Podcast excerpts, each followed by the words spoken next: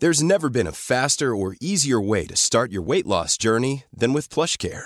PlushCare accepts most insurance plans and gives you online access to board-certified physicians who can prescribe F D A-approved weight loss medications like Wegovy and Zepbound for those who qualify.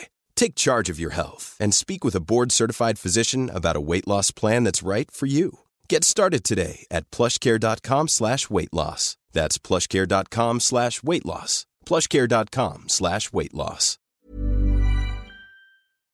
I'm Richard Porter. I'm Johnny Smith. And this is Smith and Sniff, a podcast in which two friends talk about cars and this week try to cover some topical events. I suppose you saw last week that uh, Andy Palmer has left Aston Martin at what seemed to me to be quite short notice. I uh, I know that things haven't been great at Aston, and I know obviously um, that chap, what's his name, Stroll, bought the company. Yeah. Is it Stroll? Yeah. I got, yes, it is Stroll, but I was going to say Vince Stroll, and that's not his name at all. What? Uh, Swiss Stroll? What? Swiss Roll? No, but he's, he's... Canadian clothing magnate Swiss Roll has bought uh, Aston Martin. Now I can't remember his name. His son's called Lance, the F one driver, in inverted commas. Well, this is the problem. I've just I've just had a brain freeze as soon as you said it. I forgot... It's not Vince, is it? It's not Lawrence. It's not Lawrence. Lawrence, it is Lawrence. Lawrence Stroll, yes, yes. But that, but but Lance is is is is like Lawrence. He might as well yeah. have just called his son the same name and just made it a little bit easier. I, we're going off track. We're going off track. But never give your son, even the same, or daughter, the same a name with the same initial, even, because a mate of mine has the same initial as his dad. And when he was growing up, got to an age where he started to get post, and a lot of it is just addressed to, you know, I get post. It's just to R. Porter, and if there's two R. Porters in the house, it's just annoying. You keep opening each other's bank statements. That is rubbish. So that's probably a yeah problem in the Stroll household, where the Lance Stroll keeps going, oh my god, I'm a billionaire. No, son, that's my statement. um, well, he's so he's Aston Martin's had a bit of a hard time. The S U V, the D B X, which is coming out right now. Mm. Um, in fact, I'm going to drive it in about a fortnight or something. Um, Are you? Yeah. Ooh. It's um it's it should people keep saying it should have come out already, blah blah blah. Now I I I you know that I'm not massively into S U Vs. I sit on the fence with it. But if it f- helps to feed the good stuff and keep the good stuff alive in the, the way that Porsche did the Cayenne, and the Cayenne propped up all the fun stuff. Exactly. This is Cayenne syndrome. This is, isn't it? Yeah. Make an S U V because people seem to want S U Vs, and it pays for interesting sports cars that, that people will revere and remember, but but not buy in that greater numbers. So you know, it's, yeah, people won't revere S U Vs. People aren't going to buy a Bentayga and, and in forty years' time still have it. They're just not. I just can't believe they will. I'm sorry, but I just don't believe no. that.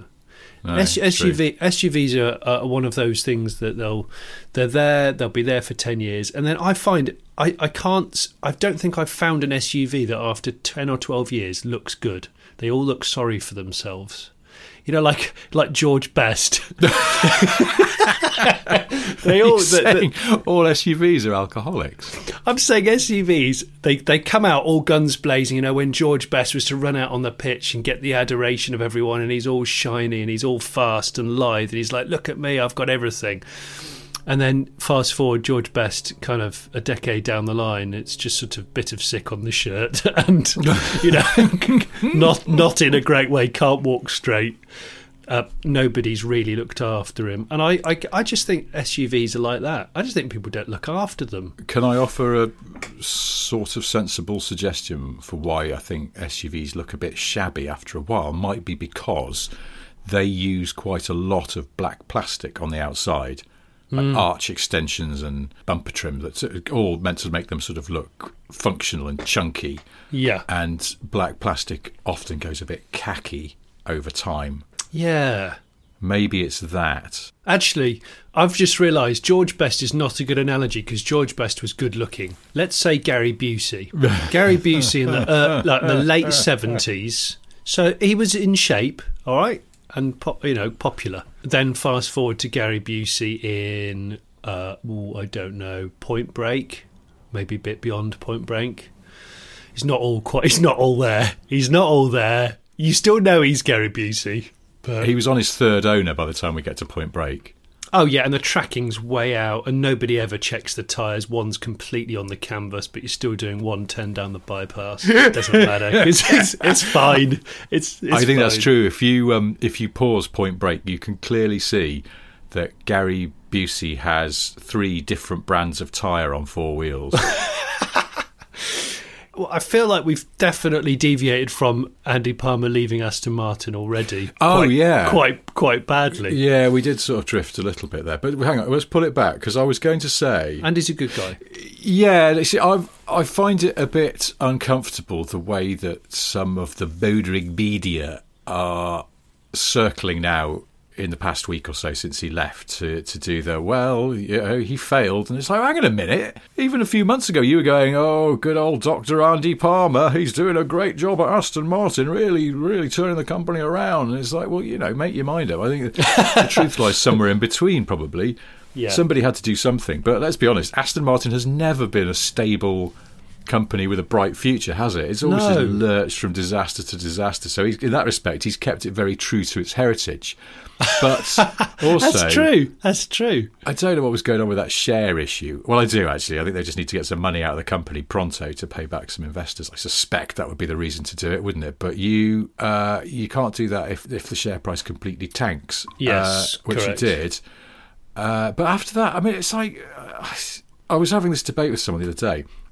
Has there ever been a truly great Aston Martin? And they were contending that there hasn't, and I said no, because that V twelve Vantage, I think, is, was an absolutely spectacular car, like proper top ten favourite car for me. I was just about to say um, V twelve manual Vantage. Then there was a sort of newer generation one, and it had a paddle shift box in it, and I never yeah. drove that, but it sounded like it wasn't as good. And then oh, no. they brought back the manual. I would never buy a two-pedal Aston. Uh, well, I was going to say the other Aston, which I wouldn't say is great, but I really like, is the Rapide. Yeah, the Rapide's a good... And that's an auto, and it suits an auto because it's a luxury car. Because it is... yeah, I, I actually think... I mean, the Rapide sort of missed the, the main objective of what it was about, but at the same time, it was still a car that I enjoyed and loads of other people enjoyed. So it's... And I know that they're an absolute bargain now, but I still think if I was buying an Aston with my own money, I think a, a three-pedal V twelve Vantage in a in a in a non-bondy, non-moody colour, def- I think that's what I would go for. Well, you've got an issue with those. I have an issue anyway, which is that those bonnet vents are carbon fibre. They are unpainted. Yeah, and I think they look like absolute dog toss. And the best way to hide them is to get a dark grey one or a black one or something, which I know is not very original, but they do look cool in that. I mean, I remember the one, the first one I borrowed was bright orange. So was mine. So was mine. I bet it was the same car, wasn't it? It was the same damn car. car. I've got photos of my daughter sitting in it when she was very young, and she absolutely loved that thing. When it turned up, her eyes nearly fell out of her head, and uh, and and I I did end up doing that cliche thing of taking it to a wedding. I did have a wedding. The, the week or two weeks I had that car, and then nobody disliked it. No, it was like a pearl, pearl metallic, lovely. Yeah, I went away to Wales with some mates, and I picked up one of my mates who lived up the road from me, and then made an absolute arse of leaving his narrow street, where basically I should have let someone through, but I didn't see them until it was too late, and it looked like I was muscling my way down. Oh, and often in a London street like that, the other person will be kind of like, that's aggressive, not fucking lightly, mate. Yes, exactly. But in this case, I think it was a van. They just, it was on a hill. They rolled backwards out of my way oh. and sort of gave me a cheery wave, and it was the car. And then driving through London, you get like cab drivers and stuff rolling the window down. Oi, oi, what, what, what, what is it? Lovely car, mate. It's incredible. I've never driven any car, particularly any bright orange car, that got such affection, and that amazingly no one seemed to think you were a tosser. It's the opposite effect of the Ferrari effect, isn't it? The Aston effect. Yeah. Because as as as has been covered by many people before, the, the treatment you get in a Ferrari is, is unjust. People don't know who you are. People don't know whether you've saved up all your life to buy your first Ferrari or whatever it is. But but the Aston effect seems to be very different. People you feel like a hero in an Aston, even if the gearbox is just dithery. And because people are admiring it, it's one of those things where you drive past a pub beer garden, everyone just coos. They go, yeah, it's an Aston. And the only person I think that genuinely th- is, is seething about them is my brother. My brother just goes, oh, just old Ford toss, just trying to make it look better than it really is, blah blah, build quality. Because my my my, my, my brother, a bit unfair. My brother just reverses engineer reverse engineers cars in about thirty seconds when he looks at them, and he'll he'll then give you his verdict, and the verdict will never go away. Even if they bring out, my brother still thinks Fords are rubbish, and I'm like, Greg, did you ever drive a Focus after the Escort died? He went, yeah, it was quite good, but uh, you know, it was a bit this and a bit that and a bit this. And he's come around slightly now to realising that Fords aren't crap anymore, because he still thinks Fords are sort of circa nineteen ninety-four, and and he's a he's a he's a stubborn, dry git. Uh, but I realise as you're saying that about not about your brother. I mean, obviously he's an exception, but the fact that people just love Aston Martins, it almost strikes me that that's the best thing Aston has going for it. People like them, or like the idea of them. It would really help their cause if they just stopped making cars and just continued as a company that presents the idea of Aston Martin. That could be the advert. The idea of Aston Martin. If you like the idea of Aston Martin, just send us ten pounds and we'll carry on presenting the idea of Aston Martin. Couldn't they be um, a spirit coach or, or ah. what, what, what, what, what are those coach. people called? A life, life coach. coach. Aston Martin, he's the, he's the life coach. That's his name. One day soon, you too could own an Aston Martin if you focus your mind and remember we don't actually exist. We can't sell you a car anymore. Yeah, is it like the car would only lead to disappointment? Is it like Total Recall? You buy the, the you buy the memory, but you haven't really yes. done anything. Yes, they're just selling. They'll send you a load of photos. You send them pictures of your house and your friends and anything else you want, and they will Photoshop an Aston Martin into them and send them back. And you can have them framed. You can show them to people. Keep on your phone in your wallet, and then you just go, "Yeah, do you know I had an Aston Martin once? Did you? Oh, I love Aston Martins." What was the what was the what was the really really high end saloon? Um, uh, it wasn't a Lagonda. You know, the one that came out about five years ago, and I've still never seen one. Oh, the Taraf. Yes, the Taraf. The one that yes. looked like an old an old Lagonda. Exactly. But it was a stretched uh, Rapide underneath. Yeah. Well, they only made a few because it was really expensive. Yes. I've sat in one. I went to the Aston factory for a look round once, and they let me sit in one that had just been finished. And it, like the interior was covered in plastic because the leather was obviously very nice and very new. Yeah, um, yeah.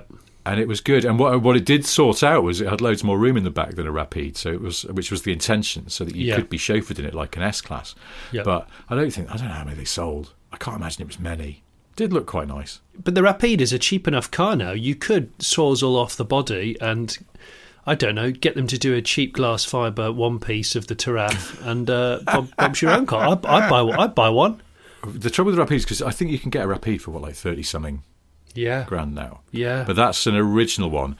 It's one of those cars that just got better and better, and the later ones with the eight-speed box in were really nice, and that gearbox really helped, made the engine feel more flexible, yeah. and um, they're still quite expensive.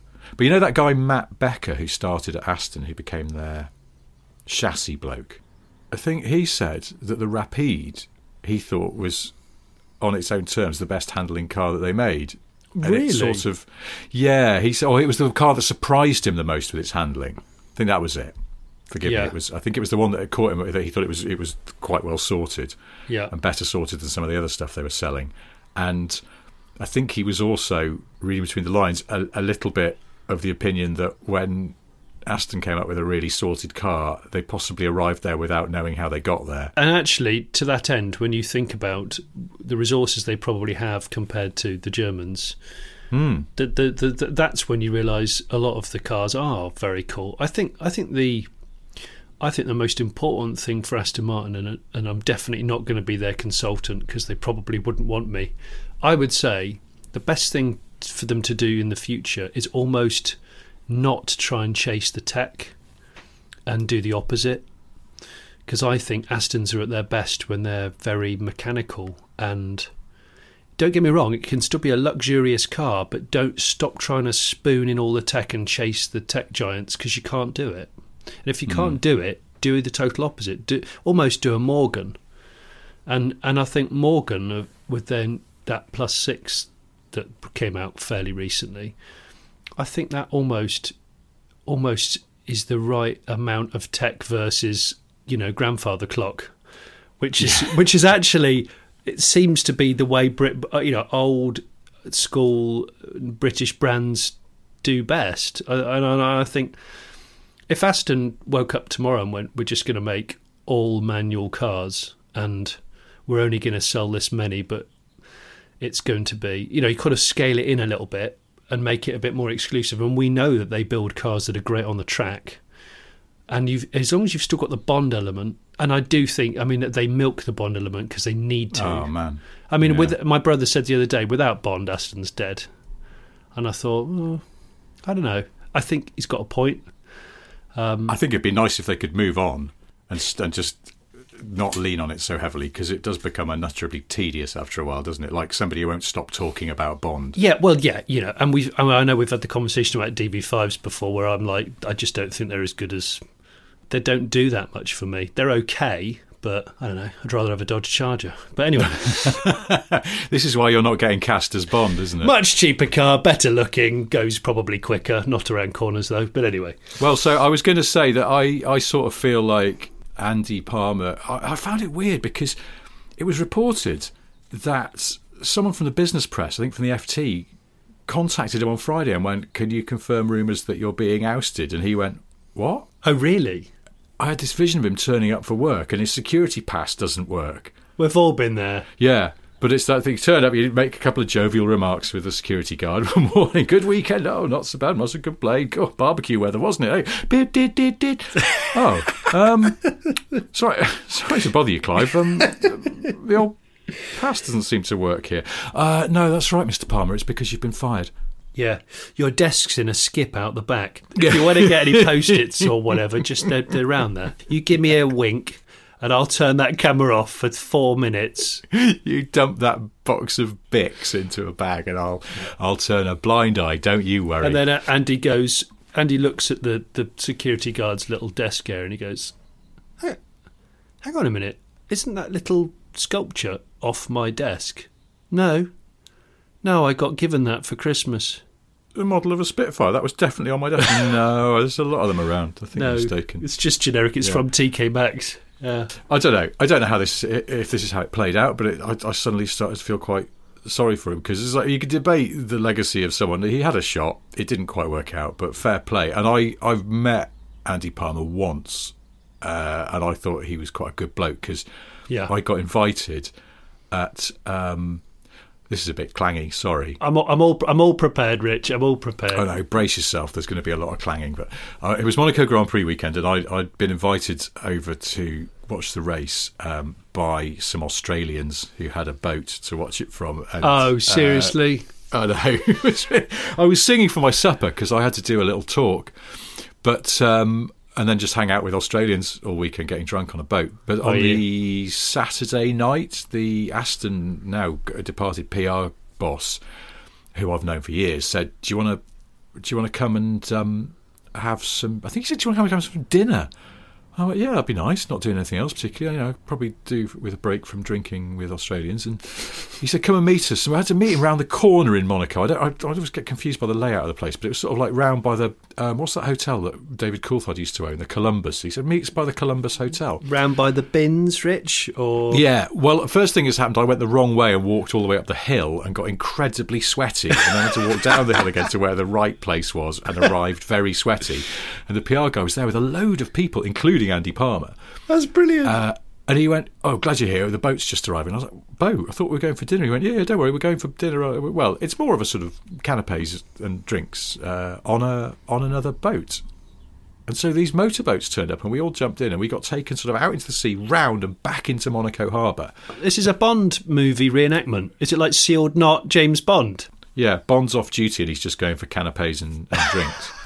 Um, and so we come round back round, and we, we were being taken uh, to go and have a look at this hybrid yacht. So it's a hybrid-powered yacht, which is quite a novelty.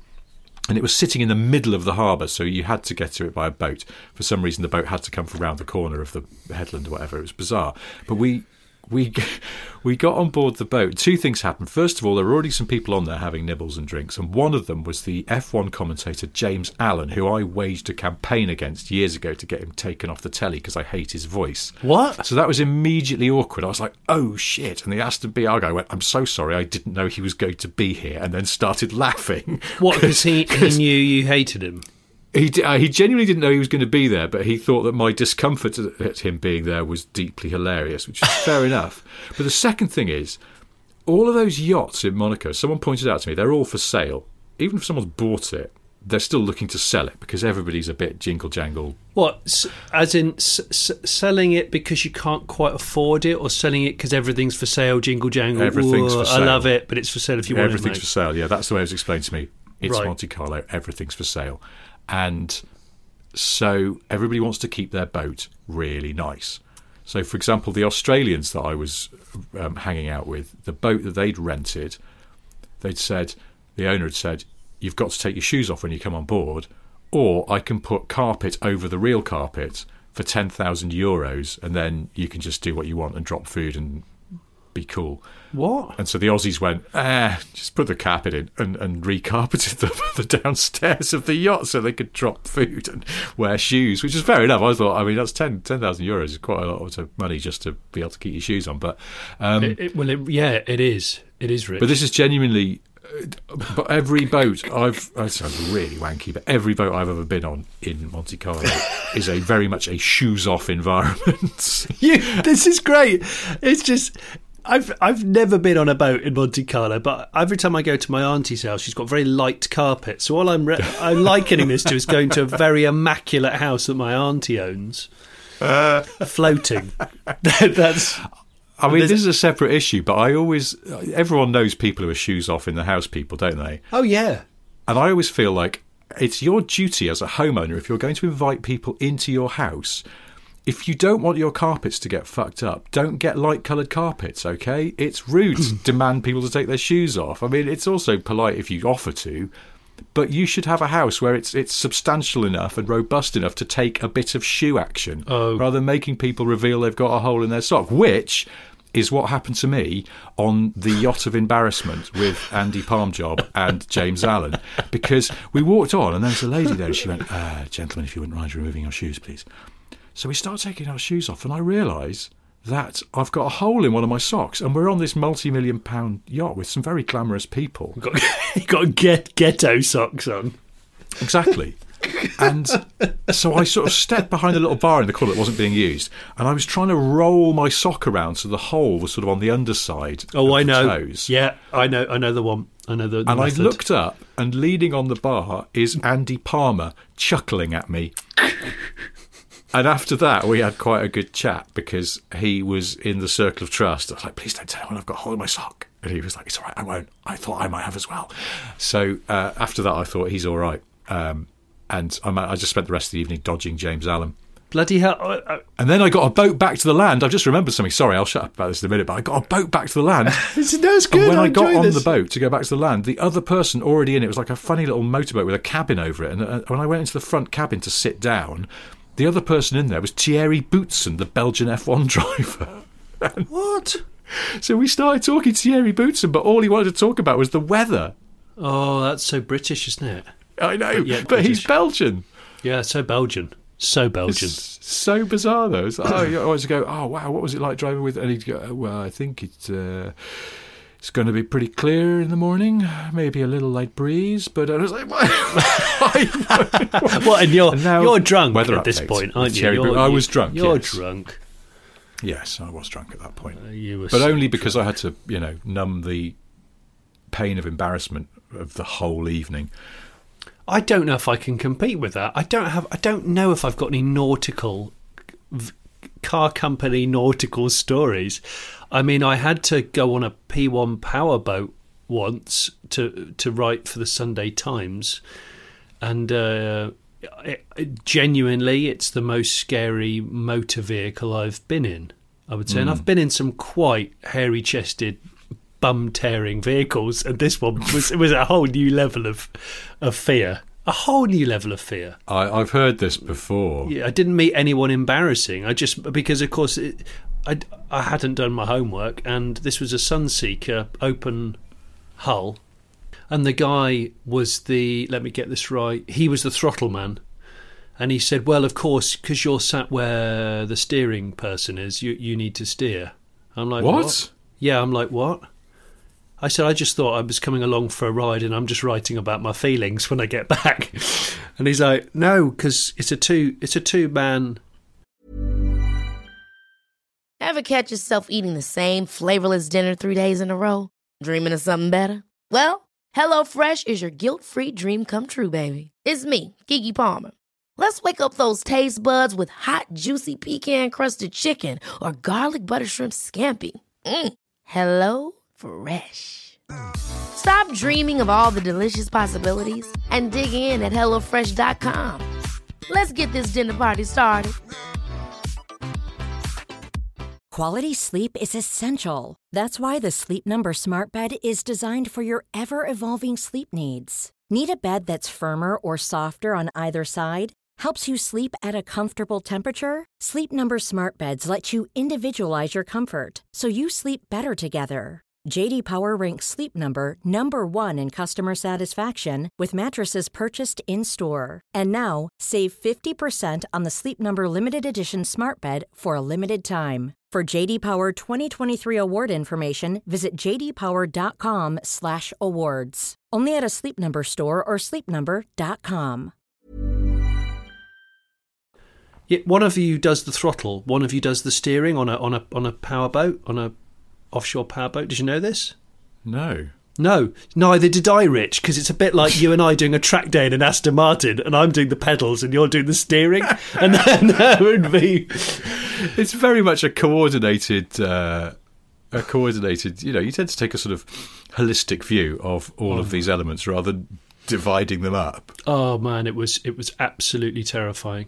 We cru- you know, you got to cruise out of the the, the harbour. We were in Poole down in Dorset, where Sunseeker are, and this boat was absolutely stunning, but it does seventy on water, maybe more actually, which is really fast.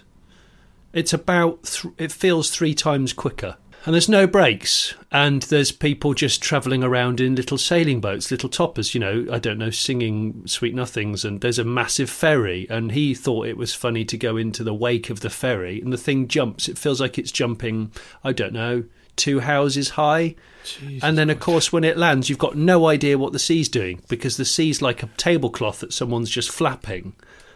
Honestly, I was pouting for the whole event, and I got a real bad spasm in my arm because I was trying to hold on to a bar. There's like a there's like an oh shit bar down by your, like a towel rail down by your sort of um your thighs. And because um, the first thing I said when I got in the boat was, where's the uh, where's the harnesses? And he looked at me and went, you don't want to strap in on a boat like this. He said, if the boat goes down, you just get ejected. That's the safest method. Oh, shit. You're not tied down at all? No, you're just sat in a seat, man. You're sat in a seat Jesus with a helmet Christ. on, with comms, and that's it.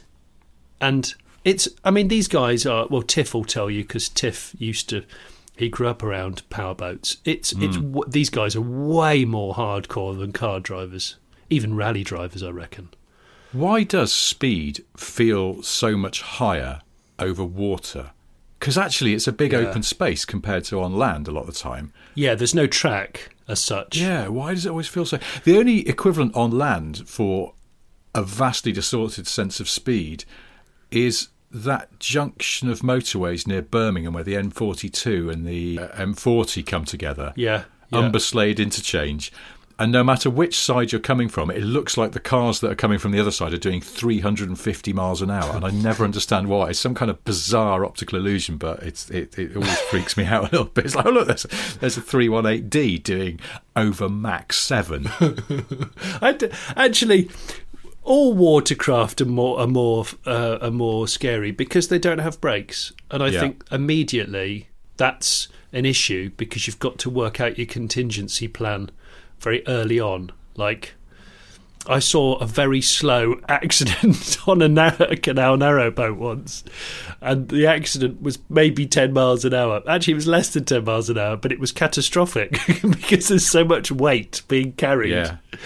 And, it, and the sound is blood-curdling. And um, I, I once stuffed a canal boat, a narrowboat, up a sort of mud bank somehow.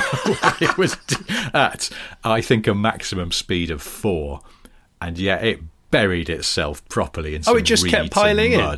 Didn't it? Just kept like following watching a in. Super tanker just in some kind of disaster movie, just clattering through the port. It was horrific and deeply embarrassing because there's lots of people watching. But it felt at that precise moment. I can, I can hear. The problem is the, the, the impact goes on for about forty seconds, doesn't it? Yeah, well, at any point when even quite a small and twee boat is clattering into something, it suddenly feels, if you are on board and indeed technically in charge of it, that it's assumed the density of a black hole and it's going to just plough through everything for another three miles. It's oh, extraordinary.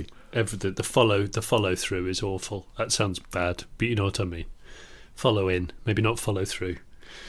Well, I always didn't think we'd be talking about that today. No, well, do you know what? We, we I think for the first time on this podcast, we made a, a, a pretty blithering attempt to be slightly topical by talking about Andy Palmer leaving Aston Martin. And it yeah. reminded me, last week, we were going to talk about the previous week's news, which was um, that uh, Dyson had uh, revealed, sort of revealed, their cancelled electric car. Yeah. Were you gutted about Dyson cancelling their electric car? I... I think it's a massive shame that he shelved it and didn't continue on with it. However, I think he was sort of barking up the wrong tree with regards to the, the spec of E V that he wanted to achieve. And I'm the only one that seems to be prepared to put my hand up and say, I think his hand dryers are shit in toilets. I think, I think, they're, I think they're, they're a crap idea. Everyone goes, but he's revolutionised it. So he hasn't revolutionised it because all the water runs down the wall and onto the floor and goes grey and mouldy and old people fall over. I expect there's old blokes that have broken their hips in a gents' toilet. They've got clean hands, that's fine, but they've got a broken hip. And it's it's not a finished product. It's a really powerful fan, but then but then there's there's no ending to it, so I don't think it's a great idea. Do you not also worry that uh, those type of dryers, basically the first thing they do as you put your hands into them is they blow a fine hot mist of water and residual piss into the atmosphere? Oh, there's there's poo particles. Double P, my wife's biggest fear.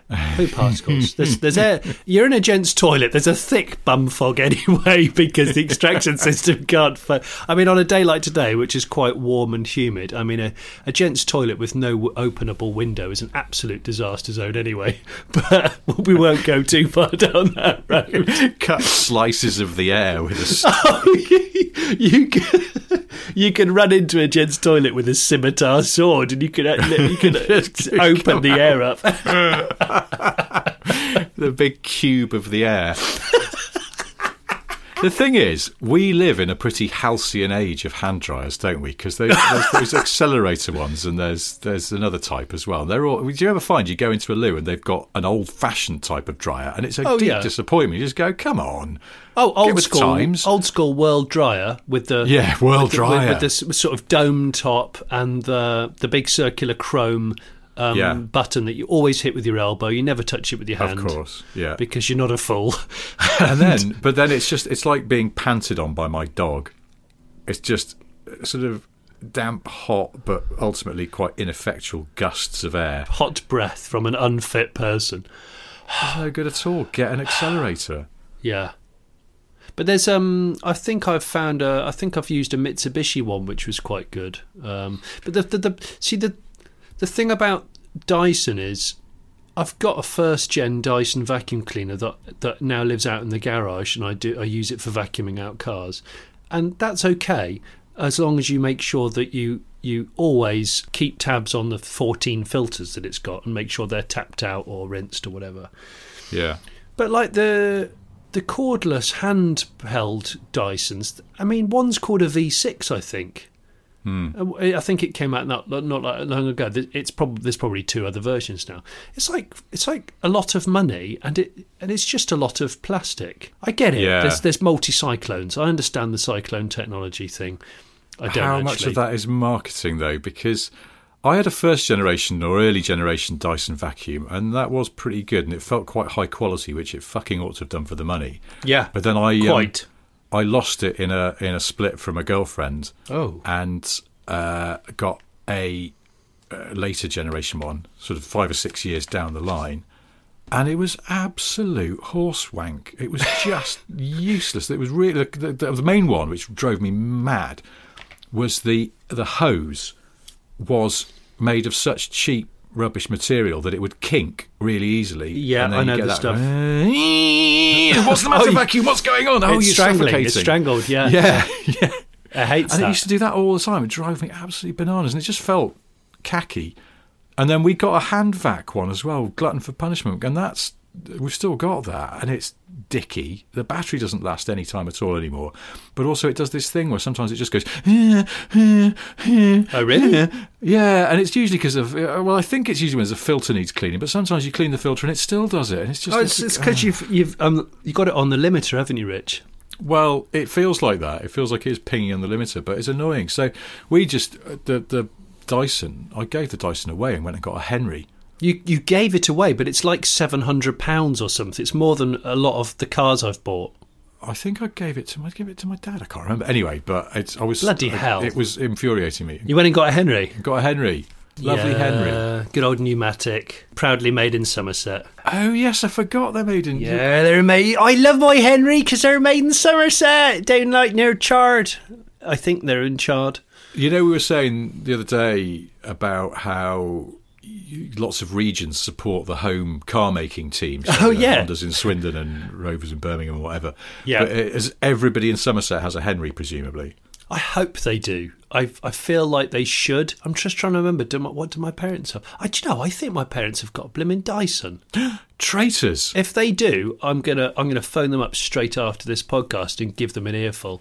Just go and put that out for free. Go and get yourself another old school Henry. I mean, I'm not saying the Henry's perfect though, because I, I do find that thing where you're sort of moving from room to room, and, and Henry will kind of go all coy and just hang around the door frame. And yes. Not want to come in the room, and you're just like, fuck's sake, get in here, and then he falls over. Henry's just like a voyeur vac, isn't he? Yeah. You know, like so he wants to peep his head round the edge. Henry likes a little bit of um a bit of curb damage, not curb. Um, What are those things called? Um, I'm looking at them now around the bottom of, of the room. Skirting boards. Skirting. He's a bit of a skirt. Bit, you know, we refer to a bit of curb damage on a car, but it's a bit of skirting board damage inside a house, isn't it? I think Henry might have been drinking. He does. He's a bit. He's a bit erratic, isn't he? He's always clattering into stuff and then falling over it. Oh, he, he does fall over. My wife. I mean, my wife actually disagrees with this. She thinks Dysons are far superior. She hates Henrys. And I like Henrys. The thing about Henrys is they're a bit like Soviet cars, where they haven't changed the design for forty years or whatever, and anyone can dismantle a Henry. And if you speak to the aficionados, they go, oh, well, the thing is, before they changed the law about the maximum output of vacuum cleaner motors, um, the Henry was the king. So what you want to do, you want to get yourself a pre twenty ten Henry, and that is that will that will suck, that will suck like crazy and massive amount of output, and it's an unstoppable motor. And my mate, who's a builder, has a Henry that when he's been plastering and like bricklaying, he'll just suck up like I don't know bricks, mortar. It just sucks. He'll just say, rather than just going, oh yeah, uh, Rami, do you want to like use a broom for that? No, no, no, just use the Henry. You're absolutely fine. The Henry's like bulging. You know, if it was a cartoon, it would be octagonal shaped with bulges coming out of it, like when I don't know um, Wile E. Coyote swallows an anvil or something. It's like. Yeah, I do feel like uh, Dyson cancelled their car. I I struggle to be fussed, really. I don't think they should have ever bothered, because I don't know what they were going to bring that was new, and that design they showed off looked extremely generic to me. It didn't, you know, it didn't bring anything radical that you thought, oh wow, they were about to reinvent the car. What a shame! Unless the tech was mind-bogglingly brilliant, and I think they sort of they weren't going to bring it to market with solid-state batteries, were they? I think they intended no. to, but. they, they need to do more work on that. So there was nothing particularly radical sounding about it, and it's like, just stick to disappointing vacuums and blowing poo particles around, mate. But a Henry car, a Henry car would be a different matter altogether, because as you say, it would be some kind of like a, a plucky Soviet design. It would. It really would. You know, it'd be a bit like that thing, that, that pickup truck that Gordon Murray developed for, for developing countries.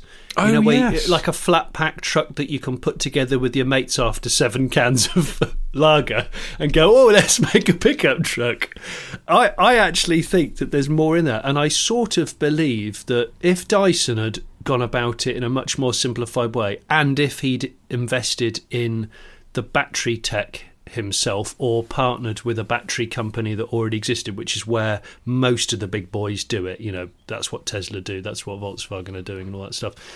I think he could have won, but I, I think he realised that he was at the mercy of the battery tech and the companies that own that tech. And I, I am no I am no business mogul, Rich. Are you not? No, I've, sadly I'm not. Oh. But I do, although I do have an empire of, of, of fairly shite cars. But you know, that's not, it's not exactly Jay Leno, is it? But um, I, I think he should have owned the battery tech, and I also think he should have not chased this sort of six hundred mile range thing that he was going for, because that's probably double what most people are wanting right now. If you go for a th- if you were to halve that and then go for the ability to rapid charge in say under twenty minutes, you, you, you're on it. Hmm. I think he was chasing something. His bar was set so high and he became fixated with it, and then realised it wasn't feasible to sell a car of that spec for anything under one hundred fifty grand, and just suddenly went, oh, bums. I think I've wasted quite a lot of money on this already. Ugh. Yeah. And it's a shame. I think the other biggest shame is that it, it to, to any E V doubters who already existed, it puts that the negative um, P R effect out there. People going, yeah, look, Dyson's a genius and he couldn't do it, so it must be rubbish. It's like, no, not quite. Well, you know. Yes, but then you look at, there are a lot of other electric cars coming from people who you've heard of in the car-making world. And I think my biggest take-home from, actually from the Dyson thing, and in a way from what has happened at Aston Martin, the headline is, making cars is really difficult. Making cars is making cars and making a profit. That's yes, and t- and t- ticking ticking all the boxes is damn hard, especially affordable yeah. cars, because you know the lower end is actually harder, isn't it? Something that struck me the other day that I'd sort of forgotten is that they don't make the Fiat Punto anymore. Oh my gosh, Richard, was that's the sort of thing that you think about when you're on the toilet and you've been there for about fifty minutes and you've already looked at eBay and social media. And then you go, they don't make the Punto anymore. It's, it's, I think it's more the kind of thing you wake up in the middle of the night and just go, oh my God, they don't make the Fiat Punto anymore. But that's just weird, because like we're saying, you know, making small cars and making a profit on a smaller car is really hard. And, yeah. yeah. But nonetheless, it is a bit disappointing that Fiat, who basically are really were really good at small cars and not so good at bigger cars, essentially just went, can't be bothered. Just can't, can't be, bothered. be bothered. It's too hard. Doing a super mini, like a normal super mini, it's too hard. We're just not going to do it anymore. Okay, but but but that's weird, because the five hundred L and five hundred X certainly don't cut it no. in that respect. And no. the five hundred and the Panda are smaller. But yeah. they used to, you know, Punto used to be one of the best-selling cars in, you know, certainly in Europe, and they just went, oh, it's too difficult. Imagine if Ford, Ford, even Ford, you know, who I know are sort of shifting a lot to S U Vs, but and uh, pulling the hatchbacks out of the U S. But in Europe, if Ford went, do you know what? The Fiesta, we just can't be bothered anymore. Sorry, everyone, can't be arsed. It would be so strange, because actually the Fiesta is the best-selling car in Britain, so it proves that super minis do still sell. Yeah, yeah, it's true. Can you say Fiesta without saying forever straight after it? Because that Lionel Richie song's trashed it for me. Fiesta, for, I have to say forever straight after it.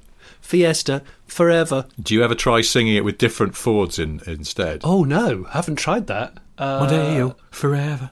Oh, I'll, that's that's one. That's going to be my my um, my soundworm for today. That's ruined the rest of your day, hasn't it? That's just brilliant. All of the Fords. Are you going to go through like model, you know, specific types, titanium? Well, I feel um, like it's a syllables thing. Like I don't think Fiesta yes. works, but Focus doesn't work. Too few syllables. Explorer oddly does. It does. Uh, What's the Granada what, what, e- does? EcoSport? No. No, doesn't work. EcoSport for goes the emphasis is no, wrong. It just doesn't work at all. It's an Cougar does work.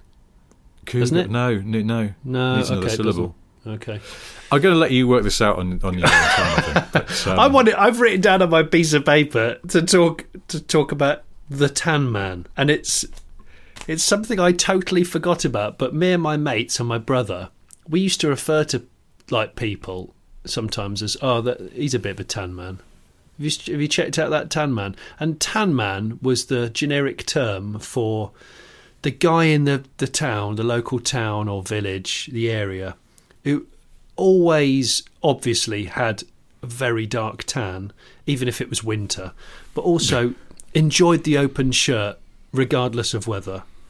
Always had a bit of a flash car, a bit of a flash motor, and a bit of a bit of gold. Always wearing a bit of gold and a lot of loafer. A lot of loafer and a lot of convertible. He was a convertible guy. So a gentleman of a certain age. Certain age. I don't think if you were married to him, you'd trust him. And he was, and, and, and this same, the same. He was a bit of a tan man, so he, he thought a lot of himself. And it, and his car was. He's the kind of person that cleans his car twice a week. And in in the case of the village I grew up in, he was the kind of guy that got up in the morning at a weekend and always opened his garage door very early, but never actually did anything in the garage. Just made it look like he was active. Oh, I'm an active guy. I'm doing stuff. I don't. I don't. I mean, what, am I on he, my he own just here? Opened his garage door, just like what air out the garage. Well, I, this is the thing, Rich. I don't know. I mean, I'm guessing he kept a lot of valeting equipment in there, and Tan Man kept his house, the driveway, the the, the the the wife's car, and his own car absolutely mint. Everything was always very clean. I never went inside the house, but I bet Tan Man's house inside was immaculate. Can I suggest one other element of Tan Man? Tan Man's life that I'm going to take a punt on, given the evidence that you've presented to me. Yeah. Timeshare. Oh, Timeshare Tan Man. It's an even better name. Because he yeah. sounds like one of those people who definitely goes on an above-average number of holidays. But that would lead me to think maybe just go the whole hog, get the timeshare in, yeah. I don't know, somewhere near Malaga. Oh, completely. Tan Man's the kind of man that goes on, who says he's going on holiday. Let's say Tan Man does four holidays a year, right? But you then find out that what at least one of those holidays is a three-day holiday. And and in my head, that's a weekend. It's not a holiday. But he calls that a holiday. Well, it is still technically a holiday. It depends where you go.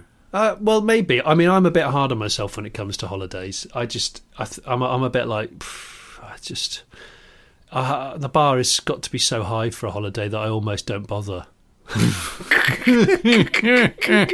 Honestly, my wow. idea, my perfect idea of a holiday is to just have a really nice walk and then find a, a farmyard with a load of old cars languishing in it and do a bit of a sort of country file on it. But I'm a very boring holiday guy, I think, which is another character that I haven't explored yet. Boring holiday guy. That's me.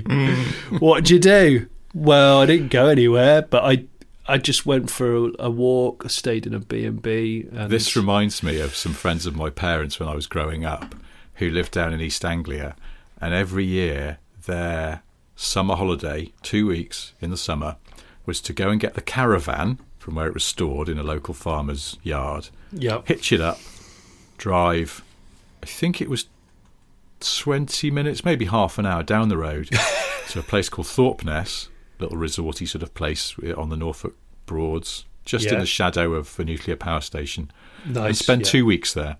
And halfway through the two weeks, uh, the mum would drive back to their house to do the laundry.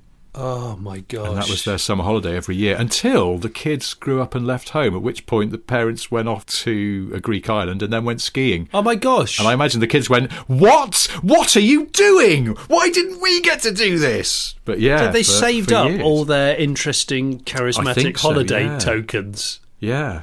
Yeah, they were just bluffing about wanting a boring holiday. They wanted an exciting holiday, but they just didn't want their children to enjoy it too. So, yeah, I thought that was quite a ballsy play. But uh, maybe that's what I'm going to do. Maybe that's my plan. I just hadn't worked it out. I just hadn't realised.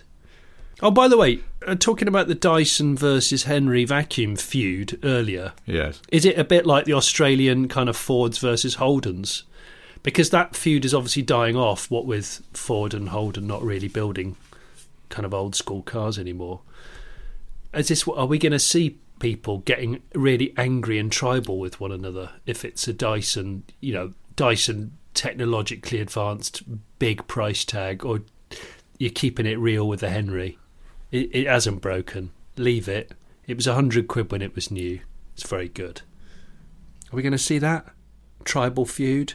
I think Henry are missing a trick by not doing baseball caps that look like Henry's. Oh, my gosh. Because it would suit. It would suit the shape. That would work. It would, it, that's a great idea.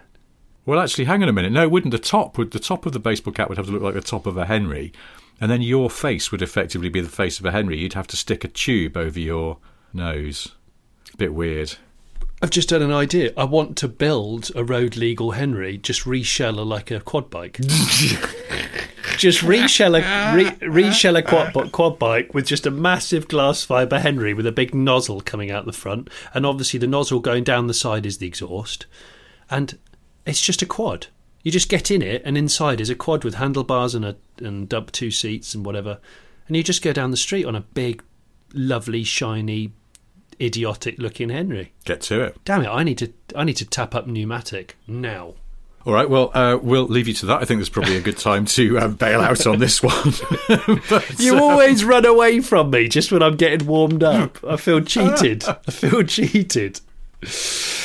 Anyway, uh. thank you for listening to another episode of the Smith and Sniff podcast. We do this every week, new one every Monday morning. If you want to fill in the gaps between this, uh, go to YouTube and look up the Smith and Sniff videos that we used to make before we couldn't get together anymore, uh, or join in the fun at Johnny's YouTube channel, which is Car Pervert. And if you're very bored, please buy my book, the medium-sized book of boring car trivia, which is on Amazon. And, of course, please like and subscribe everything. Yeah, please. And keep the comments coming because they're hilarious. This is true. They're really f- very enjoyable to read back through and chortle over. Et bon. Malheureusement, uh, encore une fois, et fini. Bye, everybody. Thanks for listening. Bye. Canal boats are missing a trick. They need six pop calipers.